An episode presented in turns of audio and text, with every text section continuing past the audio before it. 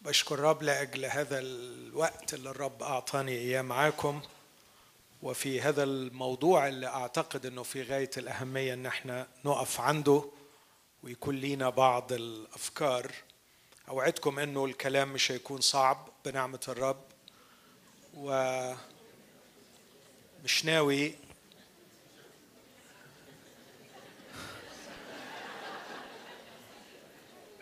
يعني تم تحذيري بشدة. وأنا شخص خواف بالطبع. فهمتثل كلمات وهشارك ببعض الأفكار من كلمة الله حول هذا الموضوع اللي أعتقد إنه في غاية الأهمية لأولاد الله. اسمحوا لي بس في البداية أقول كلمة صغيرة من من ثقافة هذا العالم. واحد من أعظم الأدباء والمفكرين الروس اسمه شولزي نيتسن حاصل على جائزة نوبل في الأدب. وتم سجنه في سيبيريا لسنوات طويلة. شولزي نيتسن قال إن معظم كوارث القرن العشرين من وجهة نظره كانت بسبب غياب الأصالة. إن الناس كذابة إن الناس مش صادقة. إن الناس مش بتعيش بالحق. فتخيل لما مفكر عظيم كهذا المفكر يقول هكذا. أيضا واحد من أكبر علماء النفس حاليا في العالم جوردن بيترسون. قال كل ما بتقول كلمة كذب أنت ضعيف وإذا أردت إنك تكون قوي أسلك بالحق. كل ما تقول حق وتعيش حق هتبقى قوي وهتغير وتؤثر. مش عايز أقتبس كتير من من الثقافة المحيطة مع أني أرى أهميتها القصوى لكي يكون للكنيسة كباري وجسور تستطيع أن تتواصل وتتمم رسالتها في العالم. لكن عايز أقول بس أنه حتى العالم حوالينا حاسس باحتياجه للحق باحتياجه للخلاص من الكذب. أقول إن كان هذا احتياج العالم فبالأحرى هو احتياج الكنيسة واحتياج أولاد الله. ففي هذه الخدمات أعتقد أنهم خمسة أو ستة هيكون لنا بعض الوقفات أمام أجزاء في الكتاب اللي ممكن تكون بتشير إلى هذا الموضوع. لا أدعي أني سأقدم محاضرات عن الموضوع شاملة كافية لكن مجرد مواضع كتابية تلمس هذا الأمر سواء من جهة الأصل ما هو الأصل وكيف نصل إليه ما الذي نقصده بكلمة الأصل وما الذي نقصده بكلمة الصورة وكيف نتخلص من كل صورة زائفة وكيف نعيش فعلا الأصل الحقيقي الذي قصده الرب لنا. الليلة حابب أبدأ بتوقف عند مشهد من تاريخ شعب إسرائيل. المشهد ممتد. هي القصة خدت عدة سنوات لكن في بدايتها بتقدم لنا الصورة ثم في نهايتها تقدم لنا الأصل ونشوف الفرق ما بين شعب الله وهو بيعيش صورة وشعب الله وهو بيعيش أصل. وهنحاول نشوف إزاي نطبق ده على أنفسنا النهارده. فاستأذنكم اللي يقدر إنه يقف معايا وإحنا بنسمع كلمة الله اللي يقدر. آه تقليد بحبه احتراما للكلمة المقدسة. أبدأ من صموئيل الأول أصحاح أربعة. وكان كلام صموئيل إلى جميع إسرائيل. وخرج إسرائيل للقاء الفلسطينيين للحرب ونزلوا عند حجر المعونة. وأما الفلسطينيون فنزلوا في أفيق. واصطف الفلسطينيون للقاء إسرائيل. واشتبكت الحرب فانكسر إسرائيل أمام الفلسطينيين. وضربوا أي الفلسطينيون ضربوا ضربوا من الصف في الحقل نحو أربعة ألاف رجل. فجاء الشعب إلى المحلة وقال شيوخ إسرائيل لماذا كسرنا اليوم الرب أمام الفلسطينيين؟ لماذا كسرنا اليوم الرب أمام الفلسطينيين؟ لنأخذ لأنفسنا من شيلو تابوت عهد الرب. فيدخل في وسطنا ويخلصنا من يد أعدائنا. فأرسل الشعب إلى شيلو وحملوا من هناك تابوت عهد رب الجنود الجالس على الكروبيم. وكان هناك ابنا عالي حفني وفنحاس مع تابوت عهد الله. وكان عند دخول تابوت عهد الرب إلى المحلة أن جميع إسرائيل هتفوا هتافا عظيما حتى ارتجت الأرض. فسمع الفلسطينيون صوت الهتاف فقالوا ما هو صوت هذا الهتاف العظيم في محلة العبرانيين؟ وعلموا أن تابوت الرب جاء إلى المحلة. فخاف الفلسطينيون لأنهم قالوا قد جاء الله إلى المحلة. وقالوا ويل لنا لأنه لم يكن مثل هذا منذ أمس ولا ما قبله ويل لنا من ينقذنا من يد هؤلاء الآلهة القادرين؟ هؤلاء هم الآلهة الذين ضربوا مصر بجميع الضربات في البرية. تشددوا وكونوا رجالا أيها الفلسطينيون لئلا تستعبدوا للعبرانيين كما استعبدوا هم لكم. فكونوا رجالا وحاربوا. فحارب الفلسطينيون وانكسر إسرائيل. وهربوا كل واحد إلى خيمته وكانت الضربة عظيمة جدا. وسقط من إسرائيل ثلاثون ألف راجل. وأخذ تابوت الله ومات ابنا عالي حفني وفنحاس. أصحاح سبعة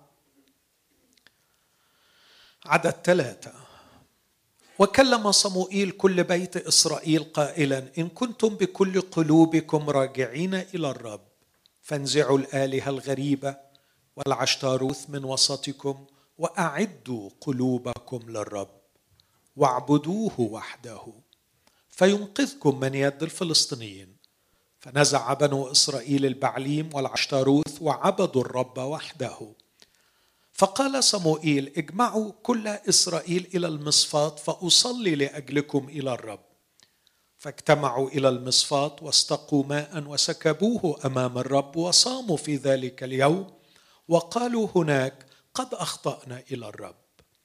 وقضى صموئيل لبني إسرائيل في المصفاه وسمع الفلسطينيون أن بني إسرائيل قد اجتمعوا في المصفاة فصعد أقطاب الفلسطينيين إلى إسرائيل فلما سمع بنو إسرائيل خافوا من الفلسطينيين.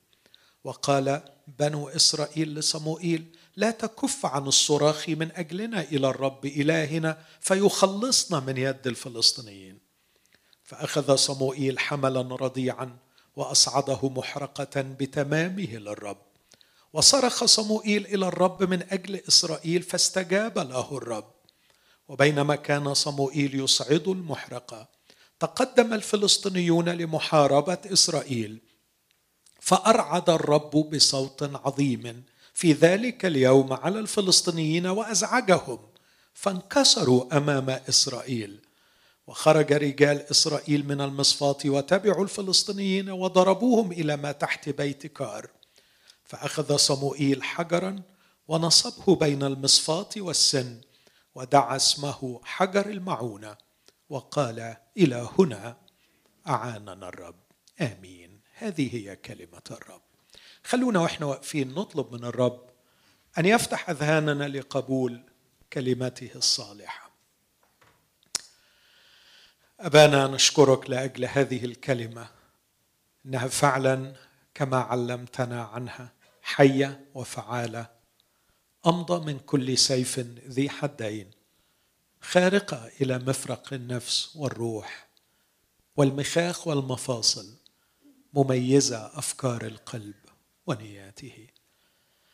أبانا نشكرك لأجل كل ما سبق فكتب لأننا نؤمن أنه كتب من أجل تعليمنا. أرجو يا أبانا أن تعطي عبدك نعمة فيفهم المكتوب. وتعطني مع إخوتي قلبا مفتوحا لكي نقبل تعليمك لنا. أعطنا اذانا تصغي بجدية واحترام وأعطنا قلوب معدة لاستقبال ودخول كلامك ففتح كلامك ينير يعقل الجهال وشهاداتك صادقة تصير الجاهل حكيما. أعطنا يا أبانا أن يدخل حقك إلى أعماقنا في هذا المساء. في اسم المسيح. آمين. تفضل.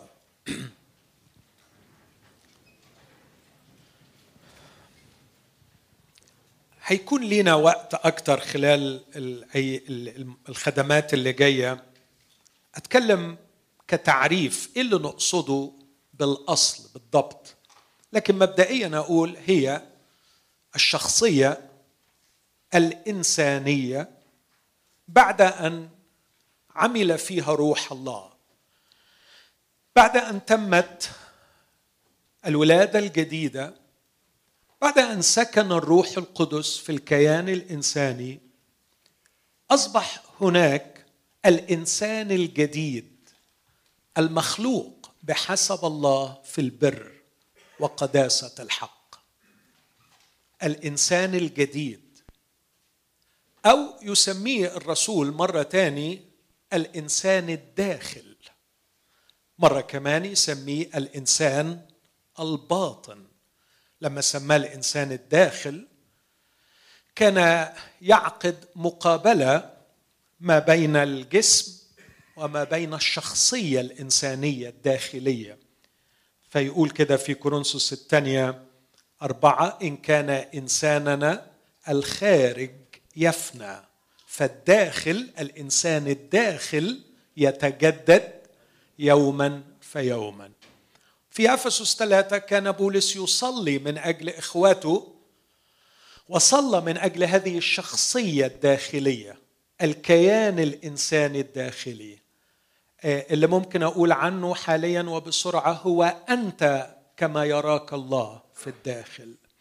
أنت الحقيقي أمام الله.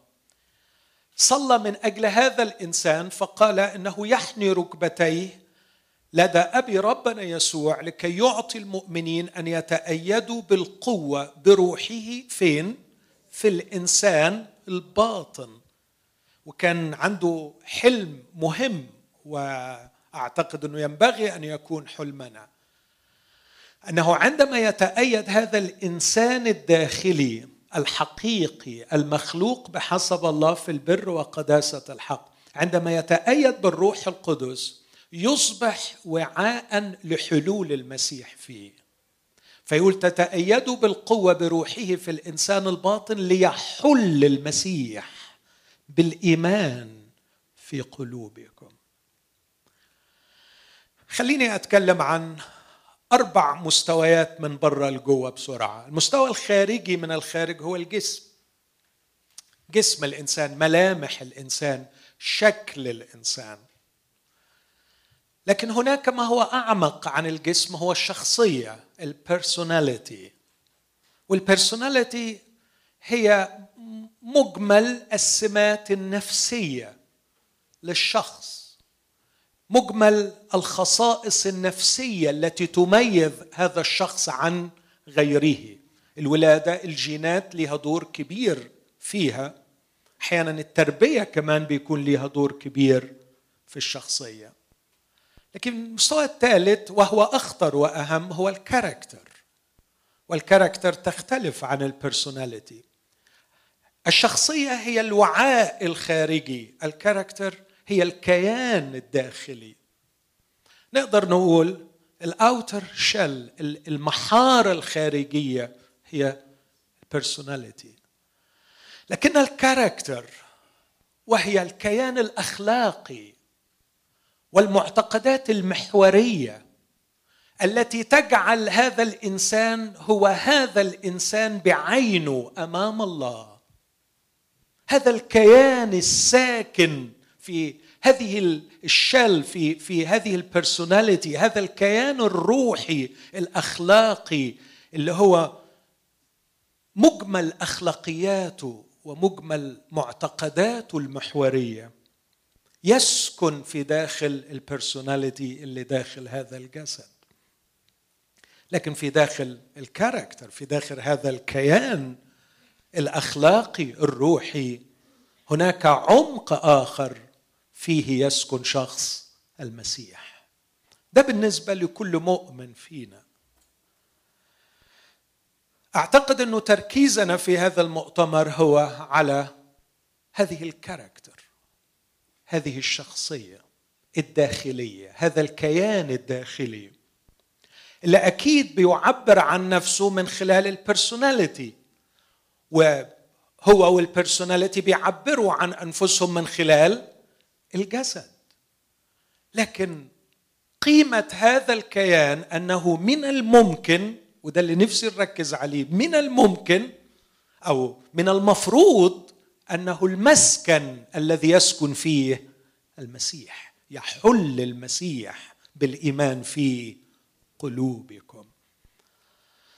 إلى حد ما أعتقد أن بولس كان يقصد هذا عندما كان يقول ويصلي من أجل إخوته يا اولادي الذين أتمخض بكم أيضا إلى أن يتصور المسيح فيكم والكلمة يتصور تشير إلى فعل مستمر من من كثرة حلول المسيح في الداخل واخذان راحته في الداخل وسكناه في الداخل يترك بصمته على ال character. يترك طبعته على الكيان الأخلاقي الداخلي اللي يعبر عن نفسه من خلال ال personality ومن خلال ال body فيصبح الإنسان حاملا لحضور المسيح في هذا العالم. ناقلا لحضور المسيح في هذا العالم. الجسم أكيد مهم وسيتم فداؤه في المستقبل. ال personality فيها مشاكل كتير لكن مش هي القضية الكبيرة لأنه personality مش مسألة صح وغلط. ما أقدرش أقول في personality صح و personality غلط. يعني ما أقدرش أقول واحد introvert إنه غلط وواحد extrovert إنه هو صح. واحد منطوي أقول عنه ده شخص آه، في حاجة غلط. ما أقدرش أقول عن شخص نشيط زيادة متكلم معبر آه، ذكي زيادة في المزيكا انه افضل من شخص زي حالاتي جاهل في المزيكا مثلا. ما أقدرش أقول كده رغم اني كنت اتمنى اني افهم في المزيكا احبها بس ما فهمش فيها.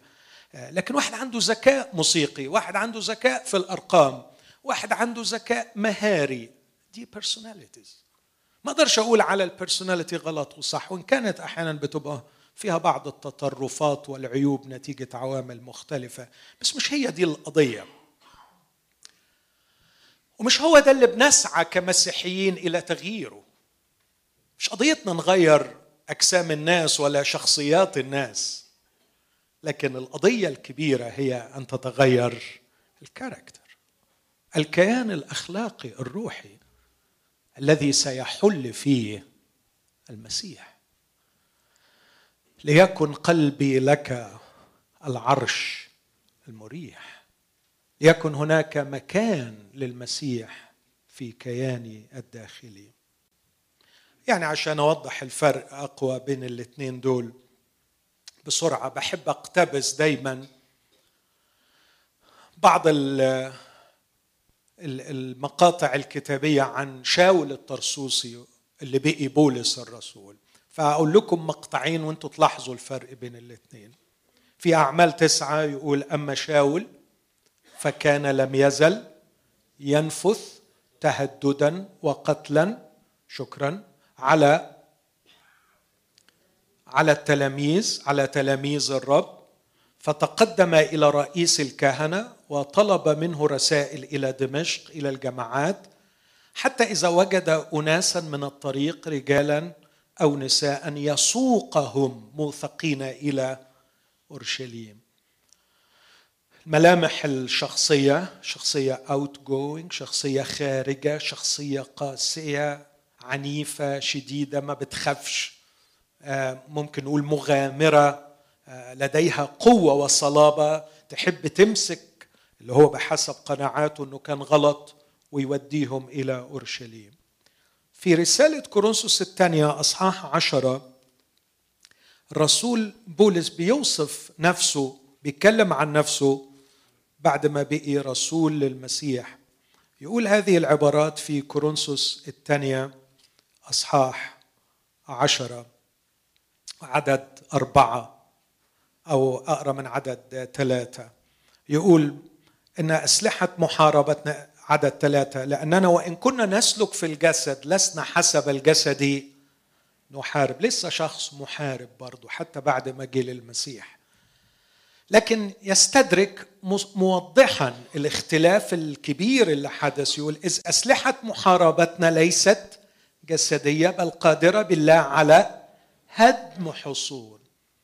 كان يهدم كنيسة الله. ما بطلش يهدم بس بيهدم دلوقتي حاجة تانية هدم حصون. هادمين ظنونا وكل علو يرتفع ضد معرفة الله. ولسه بيأسر برضه بس مش بيأسر ناس لكن بيأسر ومستأسرين كل فكر إلى طاعة المسيح. زي ما كان بيجر مؤمنين ويوديهم لرؤساء الكهنة النهاردة بيجر أفكار خاطئة ويقود الناس إلى معرفة المسيح. خدتوا بالكم من اللي أقصده؟ لما قبل شاول المسيح لم تتغير البرسوناليتي لم تت... لم يتغير الوعاء الخارجي لكن تغير الكيان الأخلاقي الداخلي. تغيرت التوجهات تغيرت الأحلام تغيرت الأهداف. وأنا لا أعتقد ابدا أن مشيئة الله أن تتغير البرسوناليتي من الخارج. الله يريدنا أن نحتفظ بفرادتنا أو تفردنا. يريدنا أن نحتفظ بتميزنا. بل على العكس إنه يريد أن يبرز جمال وتميز كل شخصية فينا. ويريد أن يضبط هذا الوعاء الخارجي. لكن التركيز كله لعمل للقصة المسيحية لعمل الإنجيل اللي هو قوة الله للخلاص. قوة الله للخلاص مش تغيير شخص منطوي إلى شخص منبسط ولا شخص ما عندوش مواهب إلى شخص عنده مواهب. لكن قوة الله للخلاص لتغيير الكيان الروحي الأخلاقي الداخلي لكي يصبح مهيئا ليحل فيه المسيح. أقول تغييره للدرجة التي معها يصلح لسكن المسيح.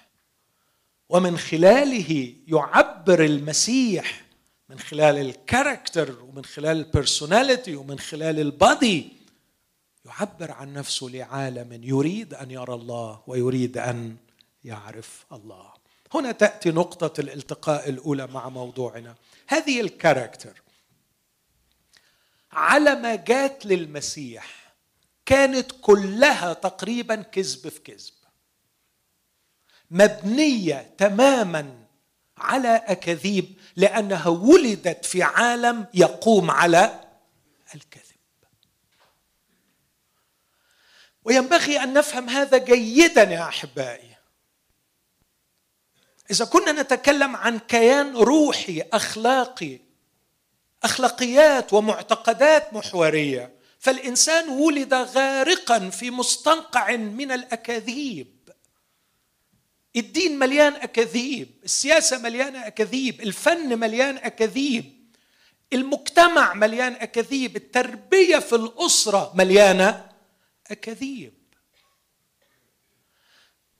علماء الاجتماع لما بيحللوا كيف كيف تتكون المعتقدات في المجتمع المجتمع هو الذي يختلق المبادئ المجتمعية. ثم يقوم المجتمع بمهمة مهمة رهيبة في في قهر وتشكيل الأشخاص من صغرهم ليتبنوا معتقدات معينة ويسلكوا سلوكيات معينة ويقنعوهم أن هذا هو الحق. ويحتاجوا إلى بصيرة واستنارة كبيرة لكي يتبينوا أن كل ما هو فيه هو كذب في كذب. حتى الأشياء التي نعتبرها أحيانا طبيعية وقصة عادية. تضيع العمر تستهلك العمر تهلك الإنسان. وهو لا يدري أنها أكاذيب. خلوني أدي مثل آه البوست مودرنزم ثقافة ما بعد الحداثة تعلم أن لكل مجتمع ما يسمى ميتا ناريتيف القصة الحاكمة التي تحكم هذا المجتمع. كل مجتمع تدخل إليه تقدر بالدراسة الجيدة والتحليل تلاقي إنه في قصة حاكمة كل أفراد المجتمع بيعيشوا خلال هذه القصة وعمل الأسرة غالبا والكنيسة والمؤسسات المختلفة أنها تدفع الناس ليعيشوا في داخل هذه القصة. ويل ما تقدرش تتجاهل هذه القصص المجتمعية الحاكمة لكن السؤال اللي بسأله هو مين اللي عملها؟ هو مين اللي ألف القصة دي؟ هو مين اللي وضع هذه القيم التي تجعل هذا الشخص أفضل من غيره؟ فمثلا مثلا في مصر الطبيب أفضل من المهندس الزراعي مثلا يعني مثلا بناء على إيه يعني؟ بناء على إيه؟ اللي عنده فلوس أكتر هو الأفضل، هذه هي القصة الحاكمة. خليك فكر في المسار اللي بيمشي فيه كل إنسان وأنا مش بعترض وبقول غلط ولا صح لكن بقول مين اللي عمله مين اللي عمله؟ وبناء على مين اللي عمله تتحدد مدى مشروعيته آه، الولد أول ما يوصل سن خمس سنين اتفرج على الرعب في مصر الرعب اللي الأسرة فيه. يا ترى نختار له أنهي مدرسة؟ يا على الرعب يا على الضغط النفسي اللي بتعيش فيه الأسر وكم الاستشارات النفسية وكم الأبحاث اللي بيعملوها لكي يختاروا المدرسة. والمدرسة دي أفضل من دي ودي أفضل من دي ودي أفضل من دي. وبعدين ندخل في سكة طويلة جدا من الذل والتعب والضغط لغاية ما ربنا يكرمنا ويخلص الثانوية العامة وندخل في موال تاني اسمه الجامعة والمجموع بيحدد والميول المجتمع بتحدد وبعد ما بيدخل الجامعة وبيتخرج لازم يشتغل. وبعد ما يشتغل لازم يتجوز. وبعد ما يتجوز لازم يخلف طبعا ولو ما خلفش الحموات بيعملوا مشكلة. ومين السبب؟ وليه يا ابني ساكتين؟ وبعد ما يخلفوا يسيبوهم. خلاص البسوا في الحيط. خلصنا إحنا كده. خلصت الحكاية. ولا أنا ما بقولش إن القصة دي غلط. بس بقول مين اللي عملها؟ من الذي اخترع هذه القصة التي تستهلك من حياة الإنسان 30 35 سنة وتوجهه وتوجهه وتوجهه وتوجهه مين اللي عمل؟ المجتمع عمل القصة دي. ما يمكن الأمور كانت تمشي بشكل وبعدين على فكرة من من 200 سنة ما كانتش القصة المجتمعية كده خالص. مظبوط؟ كانت القصة المجتمعية قصة مختلفة تماما. الكاركتر بتتشكل طبقا لقصة حاكمة في هذا المجتمع أو في ذاك المجتمع. ونعيش أسرى لهذه القصة. تخيل بقى لو دخلنا في القصة الدينية. وكل دين وطوائفه والقصة التي تحكيها الطائفة. وكل يوصل رسالة إلى افراده أن هذا هو الحق. وهذا هو الصواب. ومن يشز عن هذا فهو مارق ومتمرد ويخلق فيه شعور بالذنب ويدان من الآخرين. الأمر يحتاج إلى تعرفون الحق والحق يحرركم. عشان كده عايز أقول في النهاية إذا كان أثمن ما في هو my character هو الكيان الأخلاقي الداخلي. إذا كان هذا هو أثمن ما فيا وأتمنى أن يكون دي قناعتنا. المؤتمر ده كله مبني على الفكرة دي. لو الفكرة دي مش موجودة عندك كل الكلام اللي هتسمعه ملوش لازمة. أن أثمن ما فيك هو كيانك الداخلي. ما أعرفش هتسميها إيه يعني. مش عارف أسمي ال character أترجمها إيه. مش حابب قوي شخصية بس لأنه personality هترجمها إيه مش عارف. خلوني لما أقول شخصية من دلوقتي ورايح أقصد ال character. الكيان الأخلاقي الروحي الداخلي. ده أهم حاجة فيك. ده اللي ولادك محتاجينه على فكرة. ده اللي الكنيسة محتاجاه. ده اللي ربنا محتاجه. كاركتر. شخصية داخلية يحل فيها المسيح. تيموثي كيلر عندما قدم محاجة جميلة عن التجسد. أتذكر أنه قال الله بكل اتساعه لا يعبر عنه in propositions in في في جمل معرفية لكن الله عبر عن نفسه في شخصية في شخص يسوع المسيح. المنطق الإلهي لم نراه في محاجة مكتوبة في سطور لكن المنطق الإلهي بكل روعته وجماله رأيناه متجسدا في شخص. الشخصية هي أثمن شيء يمكن أن يعكس مجد الله ويمكن من خلاله أن يتواصل الله مع البشر. تاني أقول المؤتمر ده يقوم على قناعة المفروض إنها تكون موجودة عندنا كلنا أن أثمن ما نملك هو هو الشخصية. أمين؟ الكيان الداخلي. أكثر ما يؤثر في أولادك أكثر ما يؤثر في زملائك.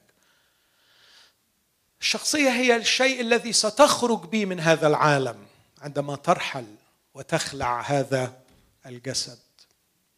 ستصل إلى الرب بالكيان اللي تكون اللي بيقول عنه نتغير من مجد إلى مجد إلى تلك الصورة عينها طبقا للأصل الإلهي اللي أوجد هذا الكيان. حاليا وحتى بعد مجيئك إلى المسيح. حاليا وحتى بعد مجيئك إلى المسيح. ولك سنوات أو عقود في معرفتك بالمسيح. هناك أكاذيب in your character في شخصيتك. هناك كذب. ولا بد أن نتخلص من هذه الأكاذيب. ده اللي بيعطي قيمة لهذه الوصية. تغيروا عن شكلكم بتجديد أذهانكم. هنا مش زي كورنثوس الثانية ثلاثة نتغير من مجد إلى مجد. لكن هنا لا تغيروا في حاجات وحشة في حاجات كذب مزروعة فينا بتؤثر على ردود أفعالنا بتؤثر على قراراتنا واختياراتنا. ليه بختار دي وما بختارش دي؟ عشان في كذبة جوايا معشعشة. ليه بميل لده وبرفض ده؟ عشان في كذبة. ممكن يكون حق.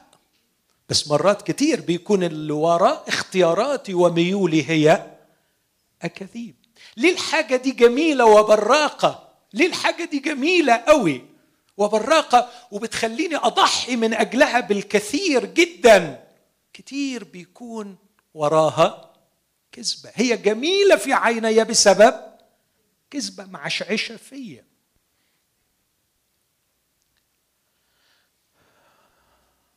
كتبت مرة وقلت إنه مع الوقت أدركت أن انتشار الأكاذيب في العالم من حولنا لا يعتمد على قوة الكذبة لكن يعتمد على مساحات الزيف الموجودة في داخلنا. كانت هذه خلاصة معاينة ومعاشرة لواقع مؤلم في بلد الحبيب في الشارع وفي الكنيسة. لماذا تنتشر الكذبه رغم أنها هشة ضعيفة وواضح أنها كذبة؟ ليس لقوة اطلاقا في الكذبة لكن لمساحة زيف قوية موجودة في داخل من يقبل الكذبه والمشكلة إن إحنا ما بنبقاش واعيين للزيف الموجود. في داخلنا اللي بيخلينا vulnerable اللي بيخلينا مفتوحين على البحري لقبول الكذبة. لكن فوجئت وأنا بقرأ كلمة الله بتدقيق لقيت إنه في النهاية في سفر الرؤيا بيقول إنه اللي هيطرحوا في البحيرة سماهم وبعدين قال عبارة عبارة ثمينة جدا يقول وكل من يحب ويصنع كذبا. ولاحظ إنه حط اللي بيحب الكذب قبل أن يضع من يصنع الكذب. فمن سيطرح في بحيرة النار سيطرح من يحب الكذب وسيطرح أيضا من يصنع الكذب. لكن الذي يوضع اولا هو من يحب. ليه؟ لأنه اللي بيحب هو اللي خلق اللي بيصنع. لو ما فيش اللي بيحب الكذب اللي بيصنع الكذب بضاعته هتبور مش هيلاقي زباين. ليه الكذابين لاقيين زباين في الكنايس لأنه بنحب الكذب. صدقوني مرات كأني بشوف حد بيقول الله يخليك اكذب عليا اكذب عليا. في ناس بتقولها صراحة اكذب عليا. في داخلنا مساحات من الزيف تجعلنا بسهولة نشتري الأكاذيب بأغلى الأثمان. ندفع بسعادة أثمانا باهظة في أكاذيب. لأن هناك زيف في داخلنا يشدنا نحو الكذب نحو هذه البضاعة المخربة. ونسمع حوارات كثيرة عن الأكاذيب المنتشرة. لكن لا نسمع كلاما كثيرا عن الزيف المتوطن في داخلنا. لكني أجزم يا أحبائي الكذب ما كان يروج مطلقا لو لم يكن هناك زيف في داخلنا. لو عايز تتأكد من الفكرة دي أعتقد إنك مريت كمؤمن في رحلة نموك الروحي وتغيرك وعملية التقديس المستمرة. مريت بحرية من خطية معينة وأعتقد إنك ممكن تقول الخلاصة دي. تقول أنا مستغرب من نفسي إزاي كنت بشوفها براقة بهذا الشكل؟ دي طلعت ولا شيء؟ إزاي أنا كنت منجذب بهذا الشكل؟ إزاي أنا كنت شغوف بهذا الشكل؟ دي طلعت في الآخر nothing. على فكرة هي زي ما هي. هي ما اتغيرتش لكن مين اللي اتغير أنت. لما بديت تشفى من الزيف الداخلي. في كذب من جوه. معشعش ومحدش كتير بيهتم بيه. اختبرني يا الله واعرف قلبي. امتحني واعرف أفكاري. وانظر إن كان في طريق باطل. عجيبة الكلمة برضو. طريق هو الطريق فيا ولا برايا؟ الطريق أنا بمشي فيه. لكن برضو الروح القدس عايز يقول الطريق قبل ما بيبقى براك هو بيتخلق جواك. وطريق البطل الذي ستسلك فيه في الخارج ليست قوته في الخارج لكن قوته أنه نبع في الداخل. فالبطل موجود في الداخل وهو الذي يجذبك للسير في البطل في الخارج. هل تساهم الكنيسة أحيانا في دعم الزيف في داخل أقصد الكنيسة المؤسساتية الكنيسة بمؤسساتها المختلفة؟ للأسف الشديد نعم. مرات كثيرة يكون هناك حالة جماعية من الزيف والخداع. الذي يدعم الزيف الداخلي ويعمينا عن رؤية حقيقة أنفسنا. عشان كده الدرس اللي قدامي ده درس جماعي لشعب الرب في وقت من الأوقات. وأنا بشوف إنه الحقيقة الجزء اللي قريته ده عبقري جدا. مفيش فنان يقدر يرسم صورة زي كده مفيش مبدع ولا أديب يقدر يألف حكاية زي كده. كلمة الله احبائي هي كلمة الله. وتكلم أناس الله القديسون مسوقين من الروح القدس. كنت بقرأ مع ابني يوسف من كم يوم جزء من الكتاب وبعدين بيقول لي تعليقاته فبيقول لي بيبهرني البساطة اللي بيسجل بيها الحقيقة الخالية من الحلية الأدبية. مفيش حلية أدبية. ما بيحاولش يعمل حكاية. اقرأ كده مثلا قصة يوحنا المعمدان. ليس نبي أو ده كان تعليقه. ليس نبي أعظم من يوحنا المعمدان. مفيش نبي اتولد من النساء أعظم من يوحنا المعمدان. وبعدين فجأة كده اتسجن ومات وخلصت الحكاية. ده لو واحد أديب بيعمل الحكاية دي كان عمل فيها فيلم كبير فيلم كبير. بس هي دي كلمة الله لأن كلمة الله مكتوبة مش عشان تعمل أفلام. كلمة الله مكتوبة علشان تكون كشافات نور تكشف الواقع فينا ومن حولنا. الحكاية دي من هذا النوع. قصة مرعبة لما نتأمل فيها تحس إنك قدام كشافات نور إلهية تكشف واقع النفس البشرية. وأستغرب من بعض المؤمنين الحقيقيين الذين يتشككون في مصداقية وروعة وعظمة العهد القديم. كنت أقرأ كتاب اسمه القراءات الملعونة يلعن فيه أحد المفكرين العهد القديم. مش مؤمن ده واحد غير مسيحي لكن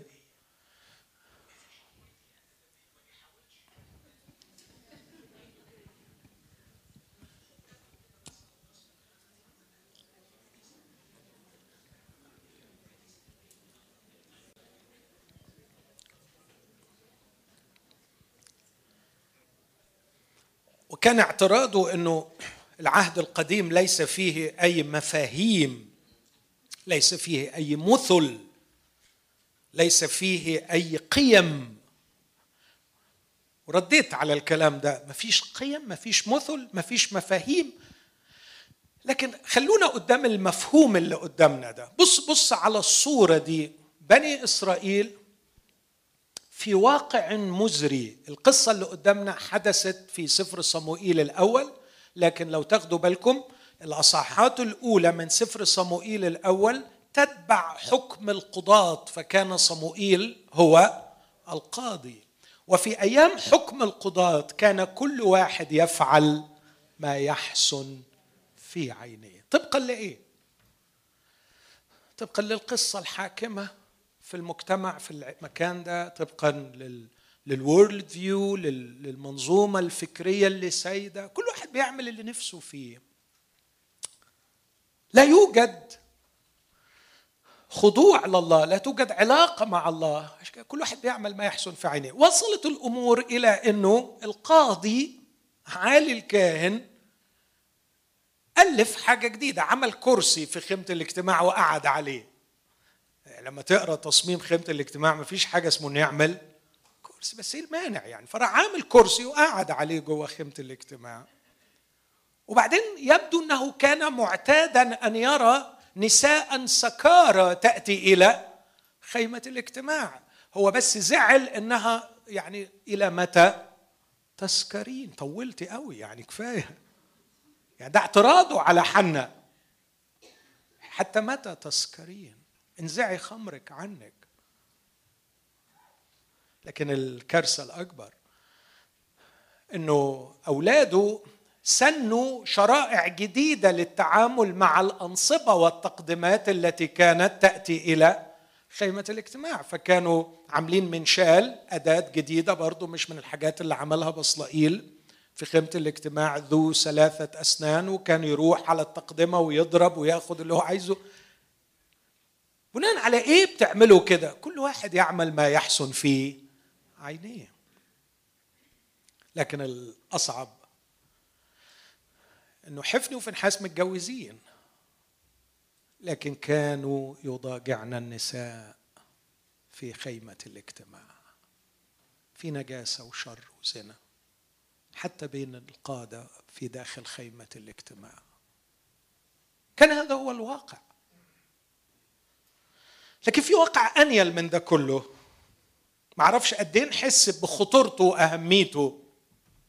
كانت كلمة الرب عزيزة في تلك الأيام. ما أعتقدش إن دي حاسين بيها قوي إحنا. لم يكن هناك من يقف ليقول هكذا يقول الرب. في وعظ. في وعظ. وربنا ما يقطع لكمش عاده في وعظ. لكن ما فيش كلمة نبوية من عند الرب. ما فيش كلام الله. لكن في انترتينمنت روحي. في مناسبات دينية نسمع فيها الوعظ ولا بد أن يأتي الموعظين ولا بد أن ياتي الوعاظ وكل يقوم بدوره. والنشاط شغال وخصوصا بعد انتشار الميديا بقت العملية كبيرة وضخمة.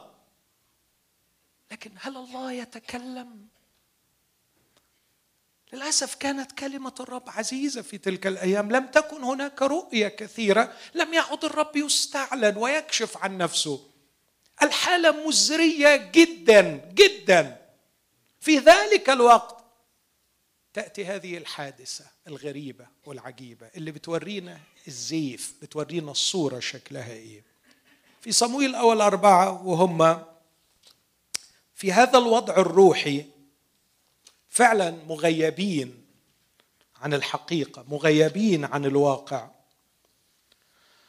عايشين صورة زي اللي قال عنها بولس لهم صورة التقوى وهم منكرون قوتها. في هذا الواقع المؤلم خرج إسرائيل للقاء الفلسطينيين للحرب. هم اللي راحوا علشان يحاربوا.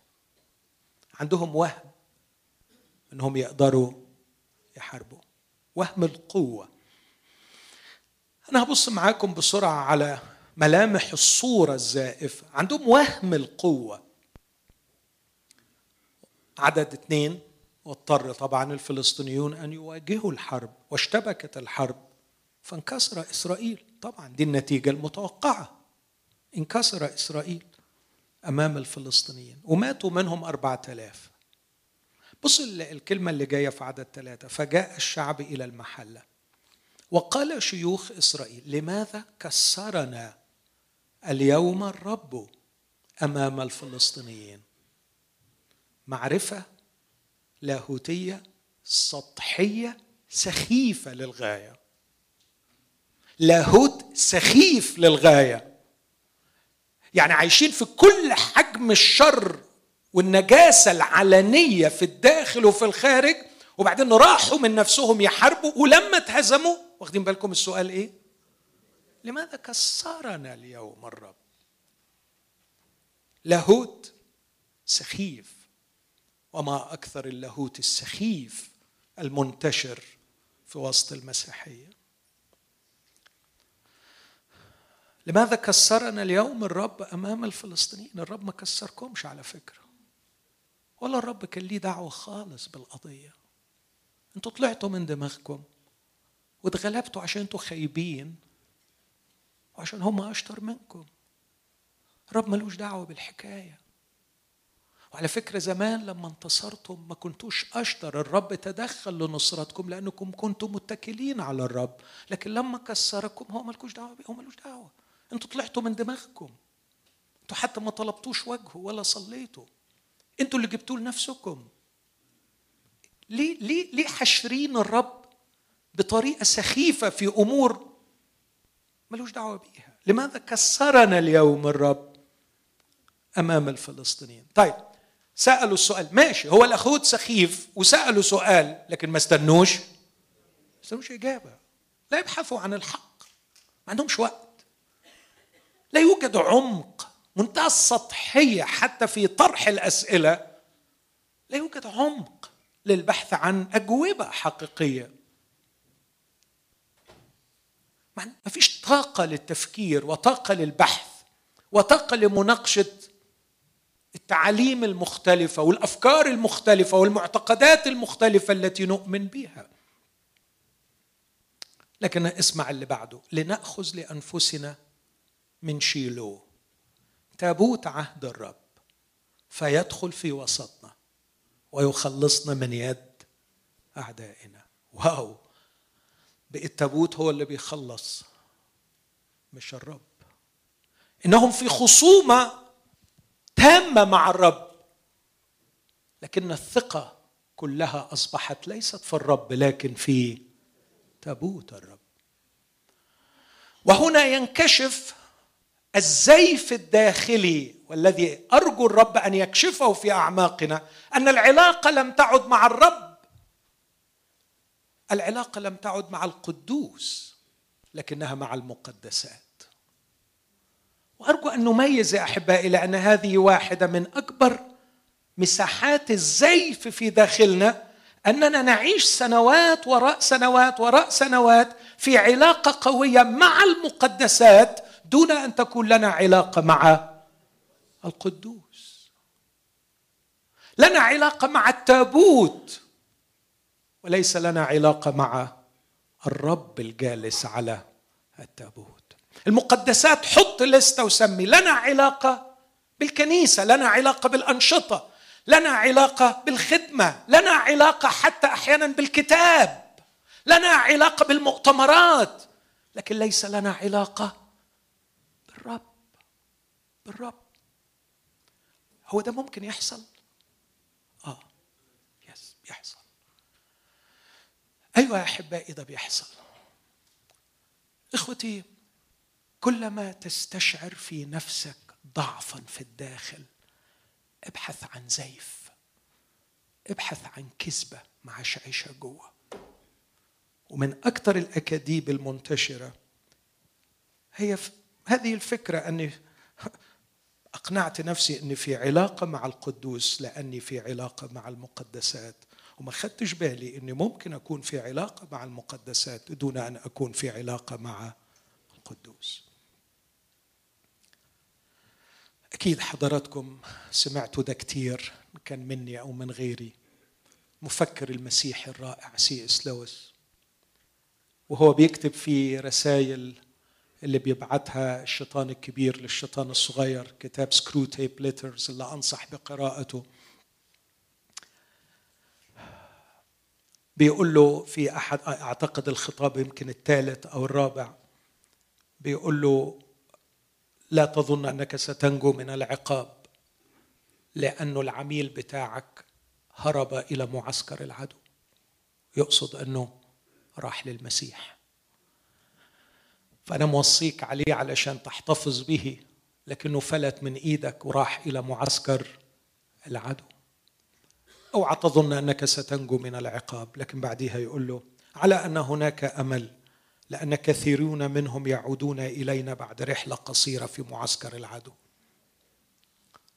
وعليك أن تتبع الخطة ألف والخطة ألف هي أن تمنعه من الصلاة. في الأول قبليها قال له مش هتقدر تمنعه من أنه يروح الكنيسة لكن أنا ملاحظ غبائك وجهلك أنه كل خوفك أنه هيروح الكنيسة. تخافش تخافش خالص. خليه يروح الكنيسة مفيش أي مشكلة أنه يروح الكنيسة. وبيقول له أنا عندي زباين كتير بيروحوا الكنيسة وبخليه طول الوقت بيبص في البوت بتاع الراجل اللي قاعد قدامه. فأنت منزعج ليه إنه يروح الكنيسة؟ ما تخافش إنه يروح الكنيسة مش مشكلة خالص إنه يروح الكنيسة. لكن الخوف إنه يصلي. امنعه من الصلاة. وبعدين يقول له الكلمة اللي جاية. يقول له وما أعتقدش إنك هتقدر تعمل كده لأنه بيبقى صعب منعهم من الصلاة. لكن إذا لم تنجح في منعه من الصلاة اجعله يصلي دون أن يلتقي بالله. هل من الممكن أنه يكون في حالة زي كده في الصلاة؟ آه. آه ممكن. وهل هناك لقاء بالله حقيقي دون هذه الشكليات عن الصلاة؟ آه. منساش أبدا شاب جه للمسيح من الناحية الثانية وبعدين لقيته مثقل وبيقول لي بص يا دكتور أنا صدقت ما لقيتك أرجوك علمني إزاي أصلي. أنا لغاية دلوقتي مش عارف أصلي. قلت له ليك كام سنة مع المسيح؟ قال لي ليا مدة طويلة حوالي سنتين بس مش عارف أصلي. مش عارف أصلي. فما أعرفش ليه سألته السؤال قلت له طب وأنت بتتكلم مع ربنا؟ قال لي طول الوقت. طول الوقت بتكلم مع ربنا. بس لسه ما اتعلمتش أصلي. أدركت إنه مفهومه عن الصلاة أنه عمل يعمل وليس علاقة وشركه إنه طقس يؤدى. أكيد الصلاة ليها ممارسة ممارسة جماعية وأنا حافظ على فكر الكلام ده ولازم نقوله مهم. لكن أرجع تاني لكلام سي إس لويس خد بالك اجعله يصلي دون أن يلتقي بالله. وبعدين يقول له العبارة دي إذا التقى بهذا النور الذي منه يهرب أعتى رجالنا. اسمع العبارة دي الذي منه يهرب أعتى رجالنا. أعتى الرجال في مملكتنا يهرب من هذا النور. إذا التقى بهذا النور سيحدث الأمر الذي بعده لن يقوى أعظم المجربين في مملكتنا على اسقاطه سوف يعرف حقيقة نفسه. هيكتشف الزيف اللي جواه وممكن يتخلص منه ولو تخلص من الزيف اللي جواه إحنا فقدنا القلعة بتاعتنا اللي جوه. هنوصل له إزاي؟ إن النقطة التي لنا مسمار جحا بتاعنا المناطق اللي أعرف أوصل له من خلالها اللي أنا مرستق نفسي عليها ومحتفظ بيه تحت يدي هي مناطق الزيف اللي جواه. لو وقع عليه النور ده وانكشفت وتخلص منه هيفلت من إيدي. خليه يصلي خليه يروح الكنيسة. خليهم في علاقة مع المقدسات. لكن احذر إنه يكون لهم علاقة مع قدوس اسمحوا لي أحبائي أقول شيء ما كنتش أحب أقوله. مرات أشوف قادة وضجيج ضجيج ضجيج ضجيج ضجيج ضجيج ضخم. لكن أشعر إنه ضجيج بلا طحن إنه ما فيش تأثير. وبعدين لظروف مختلفة أكتشف إن ليس لهم علاقة مع الله. ليس لهم علاقة مع القدوس. هذه العلاقة المرهبة. هذه العلاقة اللي أحيانا بتكون تخفض التشامخ. هذه العلاقة التي تضعني. وتجعلني أعرف حجمي وصغري. هذه العلاقة المخيفة. أحيانا عندما دخل إشعياء إلى حضرة الرب صرخ ويل لي إني هلكت لأني نجس الشفتين. العلاقة التي أحيانا فعلا بتكون مذلة لأنها بتكشف. الراجل أساف كان إمام المغنين وحاجة كبيرة قوي بس لما دخل طالع يقول صرت كبهيم عندك وأنا بليد ولا أفهم. العلاقه مع الله مش سهلة. عشان كده بنهرب منها. بس لأن مولودين من الله ما بنهربش منها للعلاقة مع العالم. لكن بنهرب منها للعلاقة مع المقدسات. نهرب من العلاقة مع القدوس إلى العلاقة مع المقدسات. نجيب تابوت عهد الرب. نكمل القراءة. فأرسل الشعب على طول. سألوا ما استنوش إجابة ما فكروش في إجابة. قرروا ياخدوا التابوت أرسلوا وأخذوا التابوت. عدد أربعة. أرسل الشعب إلى شيلو وحملوا من هناك تابوت عهد الرب الجنود الجالس على الكروبيم. وكان هناك وطبعا دي لما يحطها كده أكيد مش بدون يعني مش مش بدون غرض. وكان هناك ابن عالي وفنحاس مع تابوت عهد الله. مين اللي مع التابوت؟ حفني وفنحاس. وكان عند دخول تابوت عهد الرب إلى المحلة أن جميع إسرائيل هتفوا هتافا عظيما حتى ارتجت الأرض. كنت كل ما أقرأ الجزء ده الحل الوحيد أقول مبالغة أدبية والمبالغات الأدبية تجوز يعني. أحيانا حتى ارتجت الأرض مجرد صياغة أدبية ودي وارده فعلا وتجوز. بس اليومين اللي فاتوا سمعت إنه لما المكسيك جابت جون في كأس العالم حصلت هزة أرضية في المكسيك. حد سمع الكلام ده؟ مش مظبوط كده؟ آه، حصلت هزة أرضية سجلها فعلا مقياس ريختر لما جه الجون. فهنا أنا أعتقد إنه ارتجت الأرض فعلا مش بعيد. عندما دخل تابوت عهد الرب هتفوا هتافا عظيما حتى ارتجت الأرض.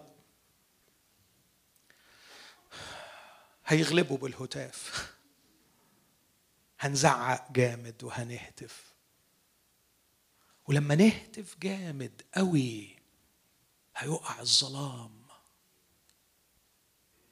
ولما كلنا نتلم ونصرخ صرخة واحدة ينهار الإظلام. وانتوا عارفين لدغتي في السين. هنصرخ صرخة واحدة قوية والضلال كله يروح. نهتف هتافا عظيما. من غير ما حفني يتوب. من غير ما نرجع للعلاقة مع الجالس على التابوت. من غير ما نعود للقداسة التي بدونها لن يرى أحد. الرب بس هنهتف. ولما هنهتف هتتحل. وما أرخص الهتاف. ما أرخص الهتاف. على فكرة الله مش محتاج حناجرنا. هيجي لهم صمويل ويقول لهم أعدوا قلوبكم للرب.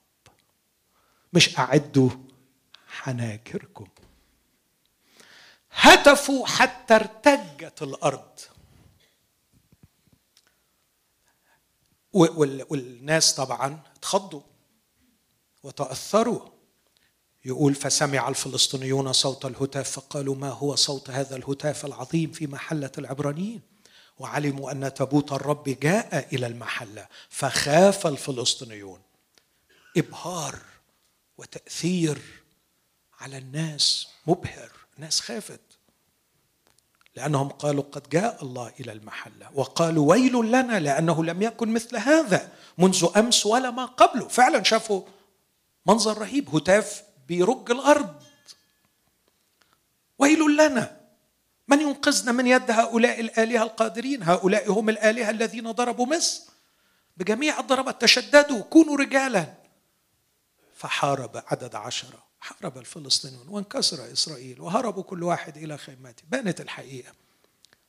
وكانت الضربة عظيمة وسقط من إسرائيل ثلاثين ألف. وأخذ تابوت الله ومات ابن عالي حفني وفنحاس واللي بيرعبني هنا جراءة ربنا. جراءة رب بصوا أنا ما يضحكش عليا. وحكاية الحركات والهتاف والكلام ده أنا ما باكلش منه. وحتى التابوت بتاعي اللي واخدينه تعويذة عاملينه تعويذة كده علشان يحل لكم القضية أنا هسلم فيه وهخلي التابوت بتاعي يروح في أرض غريبة ويروح في بيت إله داجون وأعرف أمجد نفسي هناك. وأعرف أكرم اسمي هناك. على فكرة أنتم مش هتعرفوا مش عارفين تمجدوني لأنكم عايشين في الكذب والزيف والهيصة. أنا هعرف أمجد اسمي هناك لوحدي بدون الهيصة اللي أنتم عاملينها دي. ومجد اسمه هناك؟ آه لما دخلوه بيت داجون صبح الصبح لقيوا داجون واقع قدامه على الأرض ولقيوا الإيدين بتاعته مقطوعة. الله يعرف يمجد نفسه بعيد عننا. يعرف يكرم اسمه من غيرنا وبيعمل كده على فكرة. وإحنا قاعدين في الهيصة بتاعتنا. محتفظين بالسيف. الموضوع على فكرة مش معقد ولا صعب. الموضوع إن إحنا نبطل هذه الثقة الزائفة فيما نحن فيه. أصعب شيء بلاقيه في خدمتي لإخواتي المؤمنين. أصعب شيء هو إن حد يقتنع إنه ممكن يكون غلطان. إنه ممكن يكون مخدوع.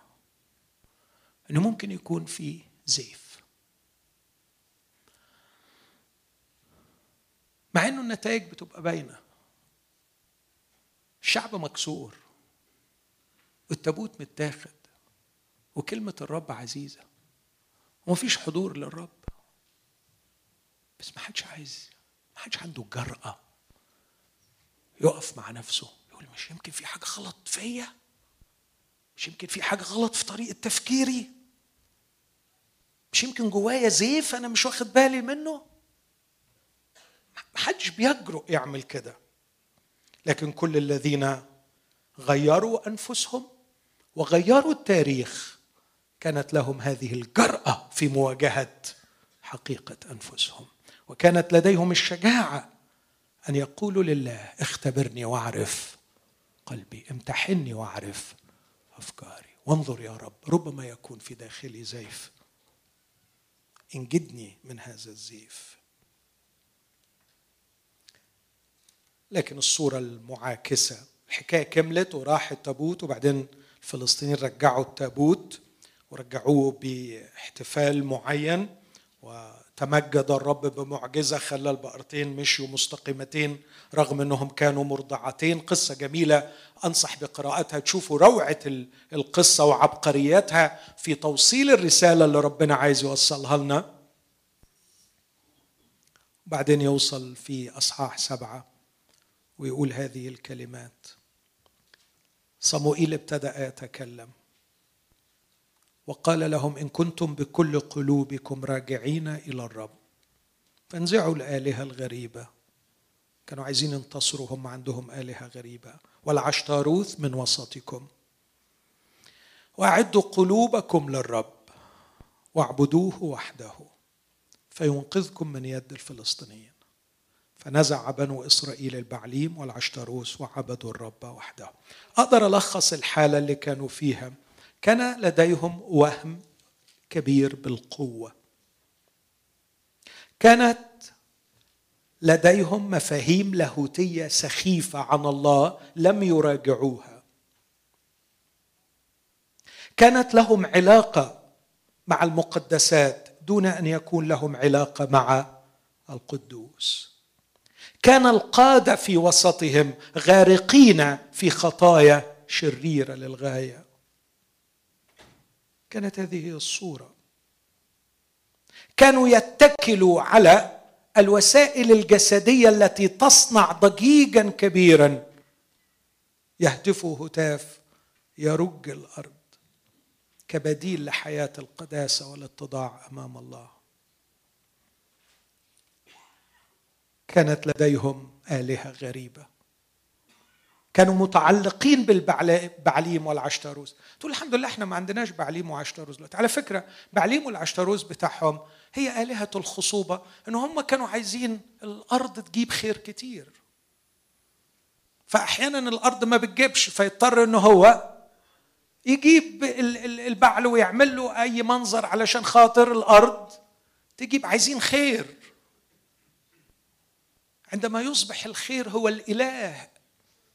عايزين عايزين عايزين. بعليم وعشتروث منافسة مع الآخرين لامتلاك أكثر.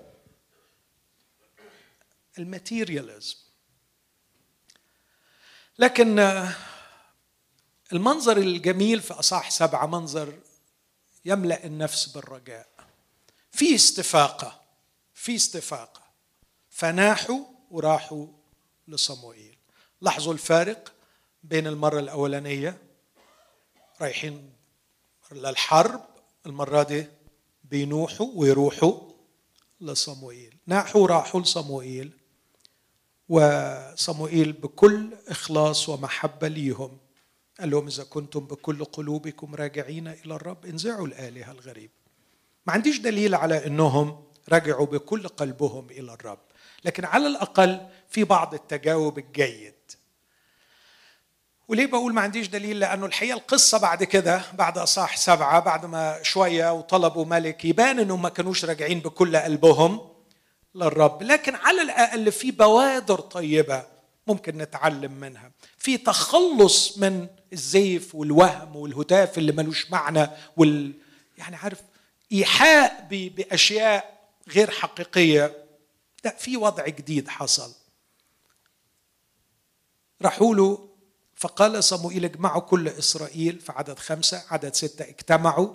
وبعدين عملوا المنظر الجميل ده اللي أتمنى يعني يعلق في أذهاننا. استقوا ماء وسكبوه أمام الرب وصاموا في ذلك اليوم وقالوا هناك قد أخطأنا إلى الرب.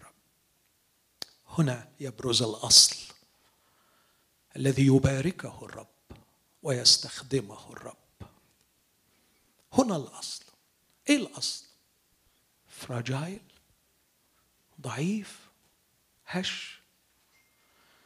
لا حيثية لي ولا استحقاق عندي. لكني أعشم في رحمتك. ما معنى استقاء الماء وسكبه هذا الأمر في صموئيل الثاني 14 14 الست اللي بعتها يؤاب تتكلم مع داود قالت له إحنا سنكون كالماء المهراق الذي لا يجمع. صورة للضعف البشري.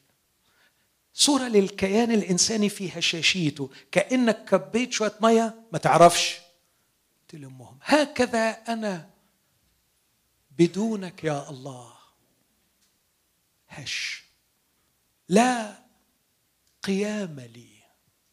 أنا بدونك كماء قد انسكب ولا يمكن أن يجمع. أنا يا رب دونك لا شيء ابدا. إخوتي هذه هي بداية بروز الأصل. الذي يتمجد به الله الذي يباركه الرب الذي يستخدمه الله. أنا أشعر بضعفي. أن آتي إلى الرب وأقول أنا كالماء المنسكب بدونك. وصاموا وقالوا قد أخطأنا.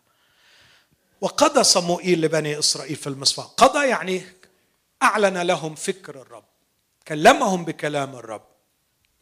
وهم قاعدين في مكانهم سمع الفلسطينيون أن بني إسرائيل قد اجتمعوا في المصفى فصعد أقطاب الفلسطينيين إلى إسرائيل. فلما سمع بنو إسرائيل خافوا من الفلسطين. واخدين بالكم الحكاية؟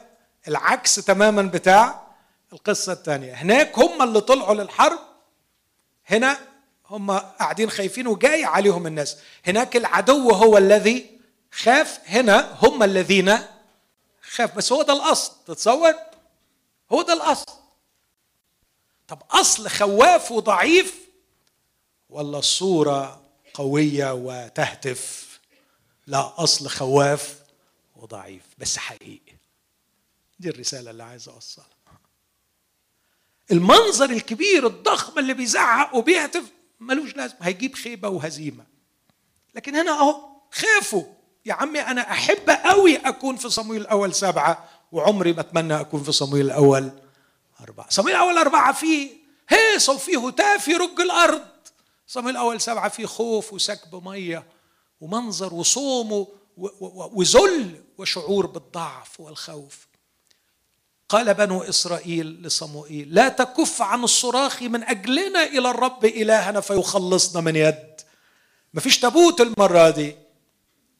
مفيش تعويذة مفيش خطة ما لا تكف عن الصراخ من أجلنا. هو بقى يعمل إيه؟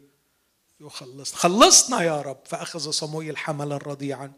أصعده محرقة بتمامه إلى الرب. وصرخ صموئيل إلى الرب من أجل إسرائيل. فاستجاب. الكلمة دي محيراني شوية. ما بيقولش فاستجاب لهم الرب لكن فاستجاب له. ولم يزل عمل الله ينتظر الرجل الحقيقي الأصيل اللي بوقوفه في الثغر. الله يبارك شعبا بأكمله. وجود رجل واحد حقيقي أصيل. الله يبارك شعب بأكمله. وده يورينا ندرة هؤلاء الرجال على فكرة. ويكسفنا كتير إنه يا وده اللي قاله طلبت من بينهم. رجل. فاستجاب له الرب. وبينما كان صموئيل يصعد المحرقة تقدم الفلسطينيين لمحاربة إسرائيل فعمل إيه بقى؟ لاحظوا أرعد الرب بصوت عظيم. المرة الأولانية مين اللي عمل الصوت؟ هم. المرة دي الرب. هم عمين يصرخوا ويعيطوا والرب هو اللي بيرعد. فأرعد الرب بصوت عظيم على الفلسطينيين وأزعجوا فانكسروا أمام إسرائيل. وهنا يأتي حجر المعونة والشهادة. إلى هنا أعاننا الرب. أعتقد إنه القصة دي في أولها صورة في آخرها أصل. الصورة ضخمة وكبيرة وهاتفة وفرحة لكن نهايتها هزيمة. الأصل ضعيف وهش وخائف ويشعر بالضعف لكنه حقيقي. وأتمنى أن تكون دي البداية بتاعتنا في هذا المؤتمر. إنك ما تخافش من ضعفك ما تخافش من هشاشيتك ما تخافش من إنك خايف. ما تخافش من خوفك. ما تخافش إنك أقل من عدوك. ما تخافش من الحاجات دي. لأنه ليك إله يقدر ينصرك. الحاجة الوحيدة اللي تخاف منها هي الكذب الادعاء الزيف. To pretend ان أنا قوي وأنا ضعيف.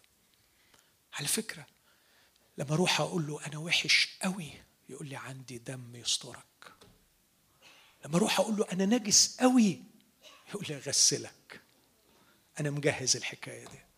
لما أروح أقول له أنا ضعيف قوي يقول لي قوتي لحسابك. لما أروح أقول له أنا مليان عيوب يقول لي وأنا بجمالك. حبيبي أنا لا يزعجني لا نجستك ولا ضعفك ولا خوفك. على فكرة أنا يوم ما حبيتك كنت شايف فيك أكتر من اللي أنت شايفه. في نفسك وبحبك وعايزك واقدر أباركك. بس تعالى أصيل بصدق وقول لي أدي أنا أهو. أدي أنا أهو.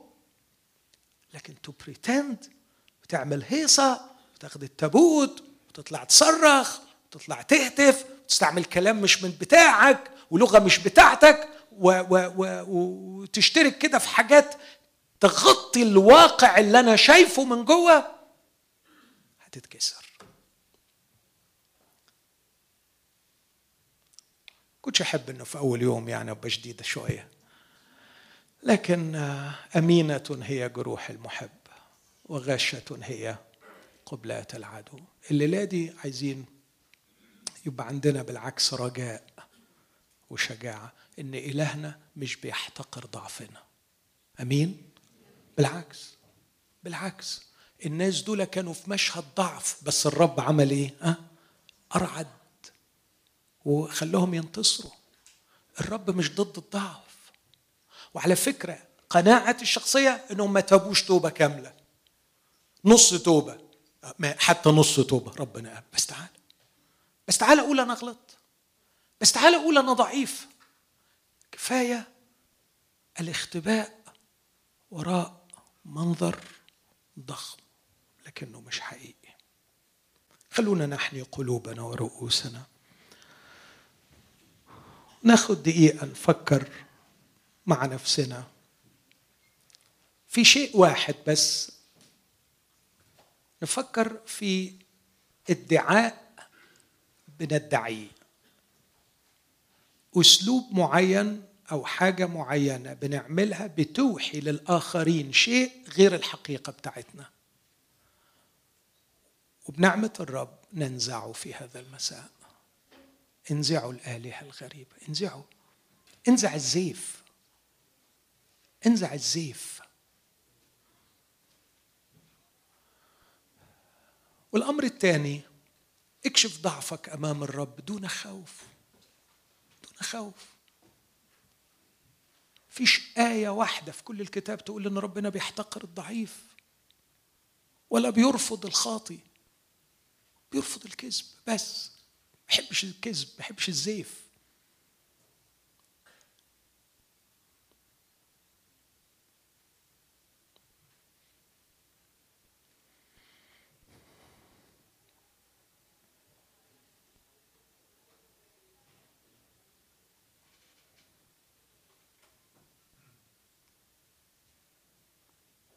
درب نفسك كل يوم. ولو لدقائق قليلة فيها تلتقي بالقدوس. تفتح عينك في عينيه وما تخافش من نور عينيه اللي بيخترقك.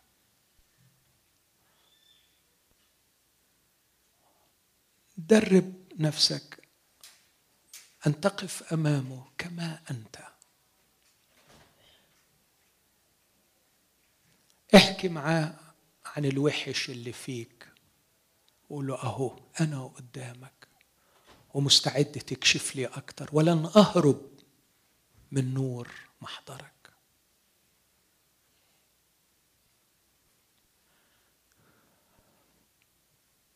أبانا نشكرك لأجل النعمة التي في قلبك من نحونا. حبيبنا الرب يسوع نشكرك. من أجل دمك المسفوك من أجلنا والمرشوش ليضمن قبولنا أمام الله. نشكرك يا أبانا لأنك تعتز بنا كأولادك مهما كان ضعفنا. نستودعك نفوسنا لكيما تقودنا إلى رحلة شفاء وخلاص.